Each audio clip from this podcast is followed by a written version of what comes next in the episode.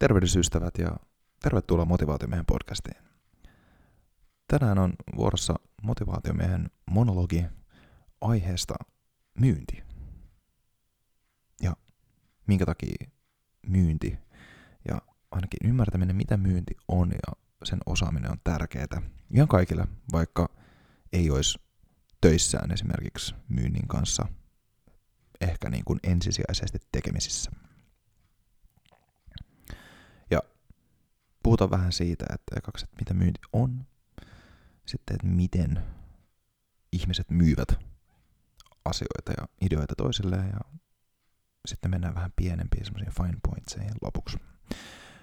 Tämä oikeastaan inspiraatio tälle podcastille tuli siitä, että vieraani, vieraani Karla Nieminen tuossa tota, viime syksyllä pyysi, että tulisin puhumaan myyntitaidoista hänen tällaiseen tapahtumaan ja pidin siellä, pidin siellä tota, parinkymmentä minuutin höpötyksen siitä, että minkä takia, minkä takia myynti ja miksi sen osaaminen on ihmissuhteessa tärkeää. Ja, ja tota, oli erittäin hienoa päästä puhumaan sinne, joten kiitokset Karlalle vielä kutsusta sinne.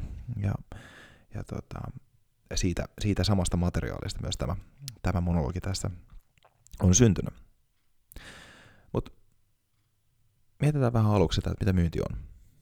Miksi? Miksi sitä tehdään ja mitä se tarkoittaa? No myyntihän on klassinen vastaus tähän, niin kun itsekin teen työtä myynnin parissa, niin tulee monesti sillä, että jos työhaastattelussa ja tällaisissa tilanteissa, niin ihmiset, ihmiset kysytään tätä kysymystä, niin on, on havainnut siihen, että aika monet vastaa siihen, että se on vaikuttamista ja niin kun, sehän on, sitähän se on, myyntihän on vaikuttamista ja, ja tota, sitä voisi sanoa jopa manipulaatiota. On tähän negatiivinen konnotaatio ehkä tuolla sanalla, mutta joo, kyllä, se on vaikuttamista ja loppujen lopuksi, loppujen lopuksi se on sitä, että, että me pyritään vaikuttamaan joko liike-elämässä tai meidän parisuhteessa tai henkilökohtaisessa elämässä tai meidän ystävyyssuhteessa, mistä tahansa siihen, että ihmiset tekee semmoisen päätöksen, mikä me halutaan, että ne tekee. Se voi olla, että me halutaan myydä jotain ideaa vaikka meidän kaveriporukalle, että hei, että no niin, meillä on meidän kesäreissu tulossa, että mihin me mennään. Ja iso osa haluaa lähteä jonnekin paikkaan, toinen osa lähtee, haluaa lähteä tonne toiseen paikkaan ei sitä tiedä. Jotkut tykkää surffaamisesta, toiset tykkää golfista, ja sitten pitää valita siitä, että kumpi on parempi. Jos mä nyt itse satun tykkää vaikka, vaikka sitten tota surffaamisesta, niin sitten mun pitää olla siinä vaiheessa sellainen, tehdä parhaat argumentit sen puolesta, ja minkä takia myös ehkä niillä golfareilla sen surfiopettelu voisi olla kivaa. Eli tämä on vaan niin klassinen ehkä esimerkki siitä. Tämän takia näitä tilanteita nyt varmaan kaikille tulee, niin on ehkä hyvä ymmärtää kanssa, mistä myynnistä on, missä myynnissä on kyse. Ja ehkä myös senkin takia kannattaa ymmärtää, mistä myynnissä on kyse, on se, että siinä vaiheessa, kun sä oot oikeasti se tyyppi, joka vaan haluaisi pelaa golfia, niin, niin siinä vaiheessa, kun, tota, kun sä huomaatkin, että, että tota, sä ootkin lähdössä sen tota, surfikamoikaan sinne reissuun ja, ja tota, se ei ole yhtään se juttu, mitä sä olisit halunnutkaan tehdä, niin ehkä sun olisi kannattanut tietää etukäteen, että ups, mua yritetään nyt viedä tässä johonkin semmoiseen suuntaan, mihin mä en välttämättä haluaisi mennä.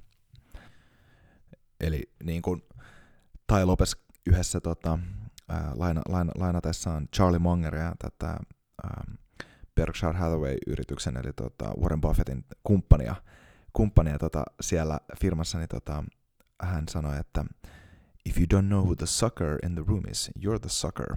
Eli tota, me kaikki pelataan tätä myynnin peliä loppujen lopuksi, tai ihmisten vaikuttamisen peliä, ja ehkä se on ihan hyvä tietää, että tota, koska me ollaan kaikki osa sitä pelissä, niin sitä varmaan kannattaa silloin osata pelata. Ää, koska loppujen lopuksi, että loppujen lopuksi toiset ihmiset yrittää vaikuttaa sun mielipiteeseen, ja, ja tota, ehkä tällaisia sataprosenttisia kaikkia tyydyttäviä päätöksiä ei koskaan saa aikaan, mutta pitää ehkä myöskin osaa pysyä pitää oman puolensa tietynlaisissa tällaisissa tota, neuvottelutilanteissa sillä että pystyy, pystyy sitten tota saamaan semmoisia päätöksiä, jotka ainakin, ainakin osittain, osittain on itselleen tyydyttäviä. Ja tota, kyllä se vähän on tässä samanlainen sääntö myöskin, niin kuin, tota, ää, mihin, mihin tullaan kyllä ehkä vähän tuolla myöhemmin kanssa, mutta kannattaa opetella myyntiä ehkä just senkin takia, että tota, yleensä kun ymmärtää jonkin asian, niin ymmärtää myös sen vastakohdan. Eli sitten kun tietää, mitä myyjät tekee, niin saattaa tehdä itsestään paremman ostajan siinä tilanteessa.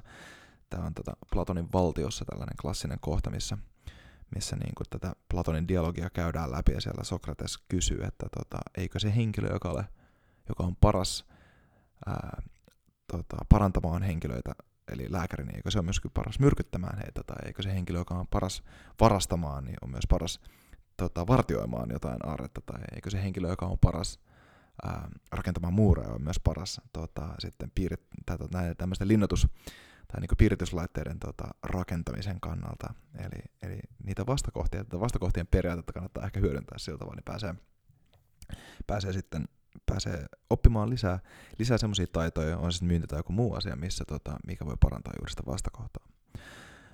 Mutta, mutta joo. Eli kannattaa opetella myyntiä, siitä on hyötyä, kun ymmärtää ainakin mistä, mistä on kyse, mutta mistä siinä myynnissä loppujen lopuksi on sitten kyse, eli tässä manipulaatiossa, eli tässä vaikuttamisessa, miten me ihmiset tehdään sitä. No, Mercury Internationalin taanoisen tutkimuksen mukaan 80 prosenttia päätöksistä, mitä ihmiset tekee tällaisessa myynti- kautta ostotilanteessa, niin perustuu tunteisiin. Ja se nyt on aika, aikamoinen, aikamoinen tällainen niin kuin tulos, ja se voi olla vähän sillä tavalla, että itsekin miettii, että eikö nyt itsekin tee järjellä päätöksiä kuitenkin jonkun verran ainakin, mitä tekee ostopäätöksiä tällaiseen. Ja, ja varmasti tekee tiettyyn pisteeseen asti, mutta jossain, jossain määrin se tunnekomponentti on aina mukana siinä päätöksenteossa. Ja myynnissähän tätä tietysti hyödynnetään.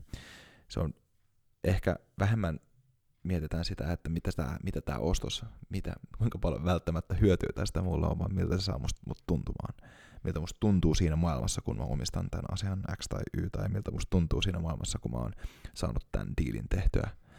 Ehkä mun status kasvaa, niin kun saattaa ajatella enemmän sitä kuin sitä, että minkälainen lopputulos sillä esimerkiksi yrityksen kannalta tällainen niin kuin tunnetasolla. Ja oikeastaan niin kuin, tämä syy, minkä takia me, meillä on näin vahva tunneside ja minkä takia tunteella on niin merkity, iso, suuri merkitys myyntitilanteessa, niin se perustuu ähm, todennäköisesti jo niin kuin aika pitkälle meidän aivojen, aivojen rakenteeseen, mitä ne on kehittynyt. Ja tota, niissä on niissä on tietynlainen sellainen evolutionäärinen tausta, mikä, mikä ajaa meitä ajattelee meidän päätöksentekotilanteessa tietyllä tavalla. Ja Oren Claffilla on semmoinen kirja kuin Pitch Anything, missä, missä hän purkaa oikeastaan tämmöistä yhtä meidän aivojen kehittymiseen liittyvää teoriaa nimeltä kolmiaivoteoria. Ja tämän teorian mukaan oikeastaan meillä on niin kuin meidän tämä ihan pieni pikkuaivot oikeastaan, tai pieni, ei pikkuaivot, vaan pieni niin kuin, meidän vanhin osa aivoista on tämmöinen niin krokotiiliaivo, ja sitten sen päälle on kasvanut tällainen niin, kuin, niin sanottu nisäkäs aivo, tai tämä keskiaivo, ja sitten tämä uusin, tämä viimeisin osa, tämä neokorteksi on tämmöinen ihmisaivo. Ja se idea on siinä, että tämä niin sanottu liskoaivo on kiinnostunut oikeastaan parista asiasta vaan, niin lisääntymisestä ja hengessä selviytymisestä. Ja sitten tämä keskiaivo, tai niin nisäkäsaivo, on enemmän kiinnostunut tunteista ja oikeastaan siitä, että niin kuin yhteenkuuluvuuden tunteista ja sosiaalisista asioista. Ja sitten tämä neokorteksi ja tämä ihmisaivo on niin rationaalisesti ajatteleva. Tämä on karkeasti, karkeasti näin tämä jaottelu menee. Ja Oren, Oren siinä kirjassaan pitchaa juuri sen, sen ajatuksen, että me luullaan, niin kuin näinkin tietä, tie, tietäessä tällä tavalla, että me, me, me tiedä, jos me tiedetään, että me, meidän pitää yrittää vaikuttaa toisten ihmisten tunteisiin, me luullaan, että me pitchataan tällä meidän ihmisaivon osalla, eli me ajatellaan rationaalisesti. Nyt kun mä ajattelen, mä esitän tällaisen argumentin tälle ihmiselle, niin hän tulee sitten päätymään tällaiseen johtopäätökseen, koska se tuntuu hänestä hyvältä. Ja me luullaan, että me pitchataan täällä ihmisaivolla, sille, niin, kuin niin sanottu keskiaivolla, sille nisäkäsaivolle. Mutta oikeastaan se ei aina ihan mene näin, koska joskus meillä on se, meidän pitää päästä sen liskoaivon ohi ennen kuin se nisäkäsaivo kuuntelee. Ja tästä on aika hyvä esimerkki sellainen tilanne, jos miettii vaikka, vaikka sitä, että olette ollut joskus kuuntelemassa jotain puhujaa tai katsotte vaikka presidentinvaalien väittelyä tai jotain tällaista. Ja siinä on tietysti jotain siinä yhdessä kandidaatissa tai siinä puhujassa, tai vaikka kun te kuuntelette podcastia tällä, niin siinä on jotain, siinä puhujan äänessä ja olemuksessa, joka, joka vaan niin kuin etoo teitä ihan niin kuin ytimeen asti. Te ette oikein pysty selvittämään, mikä se on. Mutta ihan sama, mitä se sanoo. Ihan sama, kuinka järkevältä tämän tyypin tai tämän puhujan pointit kuulostaa, niin äh, menee ohi. Eli tavallaan kaikki ne asiat tavallaan, mitä sieltä tulee, niin menee, menee, menee te, te, te ette pysty hyväksyä niitä, vaikka ne olisi kuinka järkeviä. Tämä johtuu just siitä, että jotain joku tämmöinen niin ns. gut feeling, että ei vaan tunnu hyvältä tässä ihmisessä, niin, niin on niin kuin fundamentaalisesti sitä niin kuin teidän ajatusta vastaan. Se on nimenomaan tämä liskoaivo siinä vaiheessa, joka on sillä että te ette pysty luottaa tähän tyyppiin jotenkin. Että ei, et se, ei mene, se ei mene ollenkaan siitä läpi, joten tällä on tavallaan ihan sama, kuinka paljon, kuinka paljon te haluaisitte, että tämä teidän viesti aiheuttaisi tässä tyypissä hyviä tuntemuksia, tai olisi jopa järkevän kuulonen heille, rationaalinen päätös, niin se ei mene läpi. Ja tota, tämä kannattaa pitää mielessä sillä tavalla, että pitää yrittää ymmärtää ja pitää yrittää empatisoida sitä toisen, toisen ihmisen tilannetta ja pitää yrittää empatisoida sillä tavalla, mikäköhän, mitä asioita tämä henkilö tässä pitää tärkeänä ja mitkä, mi, mihin mun pitää pyrkiä vaikuttaa. Eikä saa olla liian ylimielinen eikä saa olla liian uhkaava myyntitilanteessa. Mä en mene tarkemmin noihin nuansseihin tuosta kirjasta, mutta kannattaa, suosittelen, suosittelen tutustua tuohon materiaaliin. Se on Orenklaffilla on ihan mielenkiintoisia, mielenkiintoisia pointteja siellä. Ja loppujen lopuksi niin kun, tässä myynnin niin kun, viestinnässä oikeastaan ää, yksi, yksi asia, mikä kannattaa, kannattaa pitää mielessä, on yrittää päästä näiden omien niin kuin, kognitiivisten vinoumien yläpuolelle. Kun niitä on, meillä kaikilla on niitä, niitä on väkisinkin, niin yrittää ohittaa ne ja miettiä sillä, että hei, ehkä toi viesti, ehkä toi, ehkä toi viesti mitä tämä tyyppi, jota, jota, jota mä inhoon jollain syvällä tasolla, niin ehkä siinä on jotain sanottavaa. Ehkä mun pitäisi yrittää kuunnella väkisinkin, etsiä semmoisen vastakohdan, mikä omalle mielipiteelle on, ja käydä katsoa, ymmärtää ehkä sitä. Koska se auttaa myös sit itteensä, it, sua niissä tilanteissa, kun sun pitää pystyä pitchaamaan jotain semmoista asiaa, mikä voi olla tosi vaikeaa. Tai sun pitää esimerkiksi ää, väkisin, väkisin yrittää, tai ei väkisin, vaan sulla on semmoinen haastava tilanne, missä sun pitää yrittää ää, taivutella joku ihminen, joka on fundamentaalisesti eri mieltä sun kanssa, ainakin saavuttamaan jonkinlainen konsensus. Ei välttämättä sitä, että muuttaa toisen mielen, niin oman mielensä. Ei välttämättä ole mitään järkeä, mutta että joku konsensus saadaan aikaan, mitä asioissa voidaan mennä eteenpäin. On ihan hyvä ymmärtää ja hyvä tehdä sellaisia harjoituksia, missä esimerkiksi pyrkii puolustaa sellaisia mielipiteitä, jotka, tota, jotka lähtökohtaisesti itselleen voisi olla voisi olla vastenmielisiä.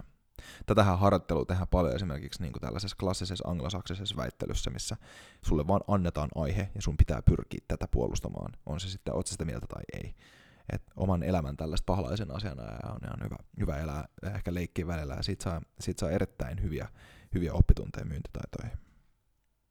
Ja myöskin se, että ihan älyttömän monta älyttömän arvokasta oppituntia saattaa mennä ohi jos ei pyri kuuntelemaan sellaisia ihmisiä, joista ei välttämättä heti tykkää, tai sellaisia mielipiteitä, jotka katsoo niin kuin lähtökohtaisesti vääräksi. Loppujen lopuksi esimerkiksi vaikka politiikassa, niin mun mielestä olisi hienoa, jos vaikka kaikki poliitikot tekisivät sillä tavalla, että heidän pitäisi pyrkiä puolustaa heille täysin vastakohtaisia mielipiteitä, että vaikka laittaisi sillä että kaikista maahanmuuttovastaisin poliitikko, niin hänen pitää puolustaa tosi avointen rajojen politiikkaa ja, kaikista, ja sitten kaikista, kaikista tota, ja, ja, ja vastakkain tällä tavalla, että esimerkiksi laitettaisiin puolueettaan meille, meille niin kuin perussuomalaiset puolustamaan vaikka vasemmistolaisten, vasemmistoliiton tai, tai tota, ää, vihreiden, vihreiden tota, näitä näkökantoja, tämmöisiä esimerkkejä. Niin sieltä voisi tulla ihan hauskoja oppitunteja, varmaan ehkä jonkinlaisia tällaisia niin kuin oivalluksiakin, mutta toisaalta tämä ehkä meidän tällainen niin poliittisen, poliittisessa ympäristössä saattaa olla vaikeaa tai jopa mahdotonta. Mut joo. Ähm, ja oikeastaan ehkä sellaisen yhden anekdootin voisin lisää vielä tähän että miten, miten me ihmiset myydään ja mistä siinä oikeastaan kyse, niin, niin, niin siinä on epävarmuudesta tietyssä pisteessä. Koska jos miettii ää, vaikka ostostapahtumaa, sä oot jossain tilanteessa ostamassa vaikka vaatteita tai ihan mitä tahansa muita, niin sähän mietit siinä loppujen lopuksi sitä, että kuinka, kuinka varma mä oon siitä, että mä haluan tätä tuotetta. Tai esimerkiksi jos sä ostat palvelua vaikka yrityksen, niin kuinka varma mä oon siitä, että tämä palvelu on semmoinen, mikä, mikä sopii mulle tai mikä sopii meidän tarpeisiin. Niin myyjänä pitää muistaa se, että aina pyrkii siinä on, tai siis, tämä on täältä tota, kaikkien pyramidihuijaisten isältä, eli Jordan Belfortilta, täältä Wolf of Wall Streetilta, ihan, ihan, ihan tämmöinen hyvä lause, että myynnissä pyritään minimoimaan asiakkaan epävarmuutta siitä päätöksenteosta. Ja se on ihan hyvä pointti, vaikka miehellä muutenkin, muuten omat myyntimateriaalit on vähän edelleenkin tuota pyramidihuijauskamaa, niin tuo anekdootti kyllä mun mielestä pitää paikkansa, että sä pyrit minimoimaan ihmisten epävarmuutta siihen päätökseen, minkä sä haluat heidän tekemään. Ja niin kuin monet asiat niin kuin personal developmentissa ja myynnissä, niin nämä on tällaisia suht yksinkertaisia. Siis da, totta kai sä pyrit minimoimaan sitä epävarmuutta. Mutta kun siitä tulee tietoiseksi, että okei, mistäköhän tämä ihminen on epävarma tässä tilanteessa? Mitä se miettii? Mikä, mikä on se asia, minkä mä voin sanoa hänelle, mikä, mikä saa hänet varmasti valitsemaan tämän asian? Esimerkiksi sillä tavalla, että hei, jos me käytetään tätä meidän lomareissuesimerkkiä, niin, niin tota, vaikka, niin kuin, onko, se, onko se sun kulma sitten, lähdet sä lähestyä tätä sun kavereille suosittamista sillä tavalla, tiedätkö mitä? On oikeasti ihan niin kuin, tosiasia on vaan se, että näitä golfkenttiä on Suomessakin. Että sä pääset tekemään tätä siellä, mutta sä et pääse tällaisia aaltoja näkemään missään muualla kuin vaikka Balilla, mihin me ollaan menossa. Niin, tässä on niin kuin ehkä hyvä esimerkki. Jotenkin asettaa semmoisia asioita, niin kuin epävarmuutta siihen, että, että, niin kuin, että, että minimoida sitä epävarmuutta semmoisesta tilanteesta, että tuo siitä esimerkiksi tekee siitä tilanteesta tosi uniikki, että hei, että, että, että niin kuin, näiden päätösten välillä, niin, niin tavallaan tällaiseen emotioon tai tämmöiseen asiaan nojaaminen voi olla se tärkeä asia. Mikä tahansa se onkaan sitten siinä omassa pitchaustilanteessa, niin epävarmuuden poistaminen siitä, että se sun haluama oikea päätös niin, tai sun haluama ää, tapa tehdä asioita on, on oikea, niin pitää olla se kulma. No, myyntihan on tietysti myös semmoinen asia, että koska me ollaan siinä niin kuin itse läsnä ja itse, itse mukana, itse tekemässä sitä, niin, niin siihen liittyy tietysti ego mukaan. Ja, ja ego on kyllä myyntitilanteessa kanssa, se voi olla semmoinen voima, joka antaa energiaa niihin, ja se voi olla semmoinen voima, joka mahdollistaa sen, että, että tota, pystyy uskomaan itsensä siinäkin vaiheessa, kun aika niin kuin hataralta pohjalta alkaa taivottelee ihmisiä joskus. Ää, tai jos esimerkiksi te myy jotain uutta asiaa, josta ei ole vielä itse asiassa sillä tavalla, että mä nyt pitchaan tätä asiaa, mä tiedän, että tämä on hyvä, vaikka mulla ei ole vaikka referenssejä ja todisteet vielä, mutta mä uskon tähän asiaan itse niin paljon, että mä oon valmis kyllä niin riskeeraan myös mun oman maineeni tämän asian suhteen. Niin siinä vaiheessa se ego voi antaa energiaa, mutta se myös pitää tietyllä tavalla ottaa pois siitä myyntitilanteesta. Koska jos tulee turpaan neuvotteluissa, tai jos ei omat mielipiteet niin kuin jos vaikka, sanotaan vaikka just niin tässä samassa, samassa tilanteessa, jos niin kaikki muutkin halu, haluakin mennä golfaamaan eikä surffaamaan, niin, niin tota, se, sitä ei pidä ottaa henkilökohtaisesti. Koska jos sä, jos, jos sä pitchaat ja sä menetät sen tilanteen ja sä häviit ja sä otat sen henkilökohtaisesti, niin siinä on ihan älyttömän iso riski siihen, että sä yrität analysoida sitä, että, että sussa on jotain väärää, sen takia tämä asia ei onnistunut. Ja se on, se on, se on tosi riski, riski riskitapa tehdä, niin kuin, riskitapa myöskään, myöskään niin kuin, katsoa itsekriittisesti omia ajatuksia. Siis voi olla, että sussa on jotain väärää, mutta lähtökohtaisesti se pitää miettiä sillä tavalla, että siinä viestissä, minkä mä oon antanut eteenpäin, niin siinä on jotain väärää. Ei välttämättä mun ihmisenä. Se on tosi tärkeä, tosi tärkeä ero siinä. Ja ego välillä ottaa aika nopeasti noista myyntitilanteissa tai tällaisissa, ähm, tämmöisissä tota, neuvottelutilanteissa tai muussakin tällaisissa väittelytilanteissa olevissa, olevissa tilanteissa niin itteensä ja ottaa aika raskaasti sen, sen, sen prosessin. Ja sitä pitää pyrkiä välttämään, koska jos ei pyri, py, pysty erottaa omaa egoa siitä viestistä, minkä laittaa, niin aina tulee ottaa kaiken henkilökohtaisesti, eikä myöskään pysty laittaa itteensä niin peliin kuin haluaisi.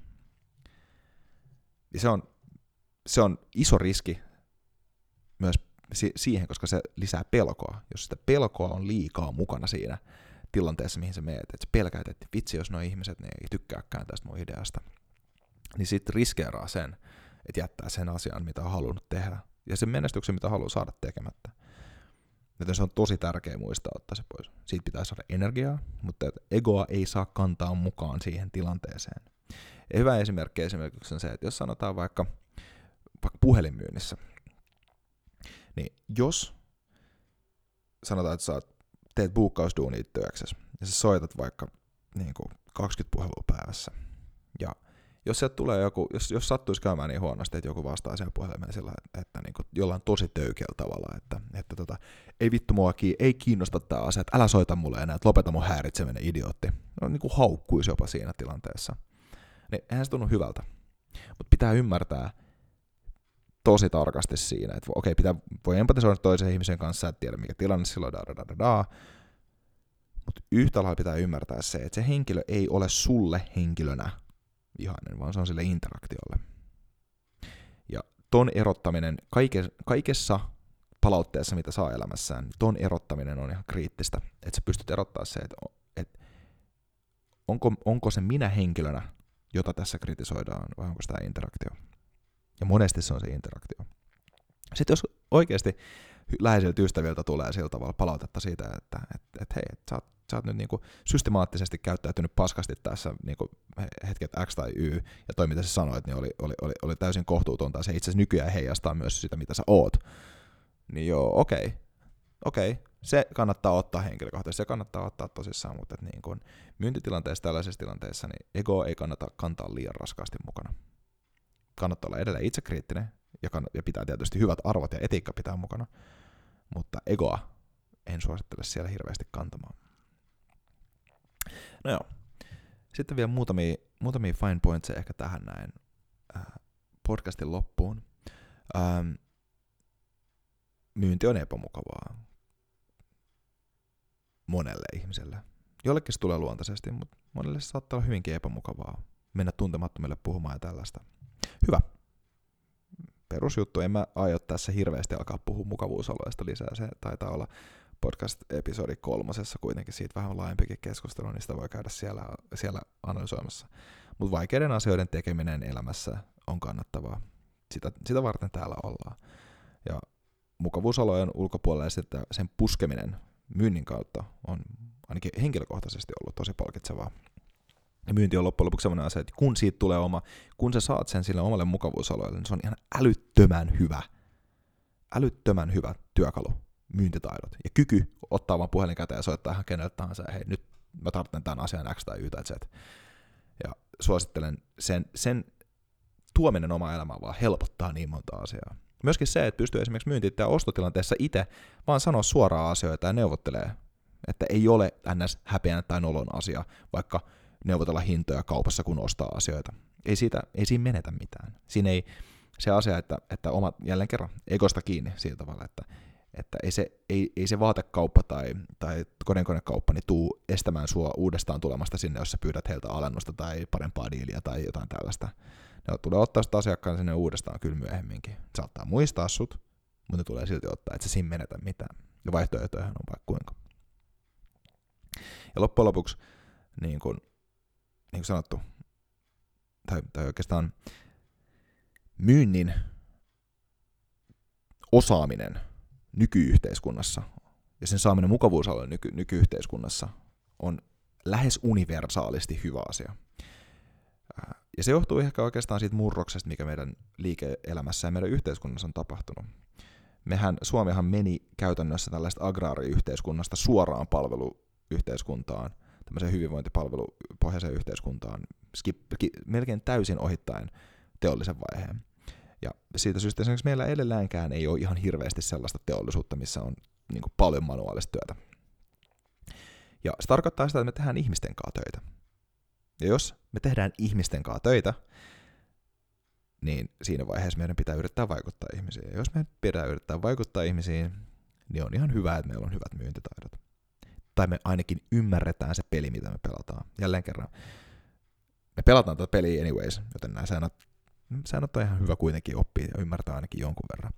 Toi Robert Greenin 48 Laws of Power-kirja on hyvä esimerkki tällaisesta asiasta, että, että tota, siinä on historiallisiin anekdootteihin perustuvia valtaa, valtalakeja, jotka on hyvin kärjistettyjä, mutta tota, ne on edelleen käytössä ja niitä tapahtuu ja tällaisia val- valtapelejä näkyy, joten on hyvä ymmärtää ainakin siltä tavalla, että ei itse joudu sitten niiden uhreiksi. Ja vähän samalla tavalla myynnissä. Ja ei, tä- ei tätäkään, niin kuin, mä en halua maalaa myynnistä liian semmoista manipuloi- manipuloivaa kuvaa, koska totta kai niin kuin, sitä taitoa pystyy käyttämään ihan, niin kuin se on vaan taito, se on vaan työkalu, sitä pystyy käyttämään niin hyvään kuin pahaa, niin kuin kaikkea muutakin. Mutta koska me ollaan tässä nykyyhteiskunnassa niin vahvasti ihmisten kanssa tekemisissä, niin se henkilö, joka osaa myyntitaitoja, tulee aina ole etuasemassa. Se tulee aina pystyä tekemään enemmän asiakkaan duunia. Vaikka, vaikka sun päätyö ei olisikaan myyntiä, vaikka se olisi vaan sen palvelun toteuttamista, niin se, että sä pystyt tehdä lisämyyntiä, se, että sä pystyt tuomaan sen tuotteen parhaat puolet esille oikealla tavalla ja mahdollistamaan sen projektin toteuttamisen loppuun asti juuri niin kuin pitää, niin se tulee ole superarvokas taito. Tai vaikka sun organisaatio ei olisi ollenkaan my- mitenkään myyntiin liittyvä, vaikka ää, esimerkiksi puhtaasti ainut asia, mitä sun pitää myydä, on kehitysehdotuksia firman sisällä tai sun organisaation sisällä, niin siitä tulee olemaan valtavasti apua että sä pystyt kehittämään sun omaa työelämää ja sun omaa työtilannetta ja se niin kuin paremmaksi, sun arki, arkea paremmaksi ja myös sitä, miten asiat tehdään paremmin. Kaikki me tuota myyntitaitoja tarvitaan.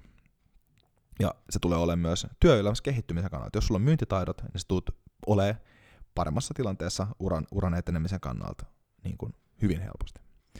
Joten suosittelen ehdottomasti myyntitaitojen oppimista ja myyntiin, myyntiin, myyntiin liittyvien materiaalien lukemista. Mä heitän tuohon podcastin perään nyt muutaman linkin tuohon noin, ehkä omat niin kuin, myyntiin, myyntiin liittyvät kirjat, mitkä lemppari, lemppareina tulee, niin ehkä mä lähtisin tuosta egoisti enemmän ehkä just senkin takia, että se puhuu enemmänkin egosta ja yleensäkin personal developmentista semmoisena pointtina, mutta Oren Claffin Pitch Anything on myöskin, myöskin aika hyvä kirja, ja siellä myyntikirjallisuudessa on semmoisia kirjoja, jotka on vähän parempia, ja sitten on vähän semmoisia, jotka ei ole vähän parempia, vähän huonompia, ja siellä on ihan täyttä kuraa, ja toki niistä kurakirjoistakin löytyy joskus ihan hauskoja anekdootteja, mutta mutta siellä se on aika lailla villilänsi, joten mä lisään tähän podcastin perään muutaman mun lempparin, mutta ainakin suosittelen tätä Ego is the Enemy ja toki myös 48 Laws of Poweria käymään läpi Robert Greeniltä. Erittäin hyviä kirjoja kummatkin. Ja siinä oikeastaan olikin tämän kerran podcasti. Kiitos taas, että olette ollut kuuntelemassa, kuuntelemassa motivaatio ja monologia tällä kertaa. Ja, ja tota, ei muuta kuin oikein hyvää alkavaa kevättä, päivien pitenemistä ja palataan taas asiaan. Kiitos.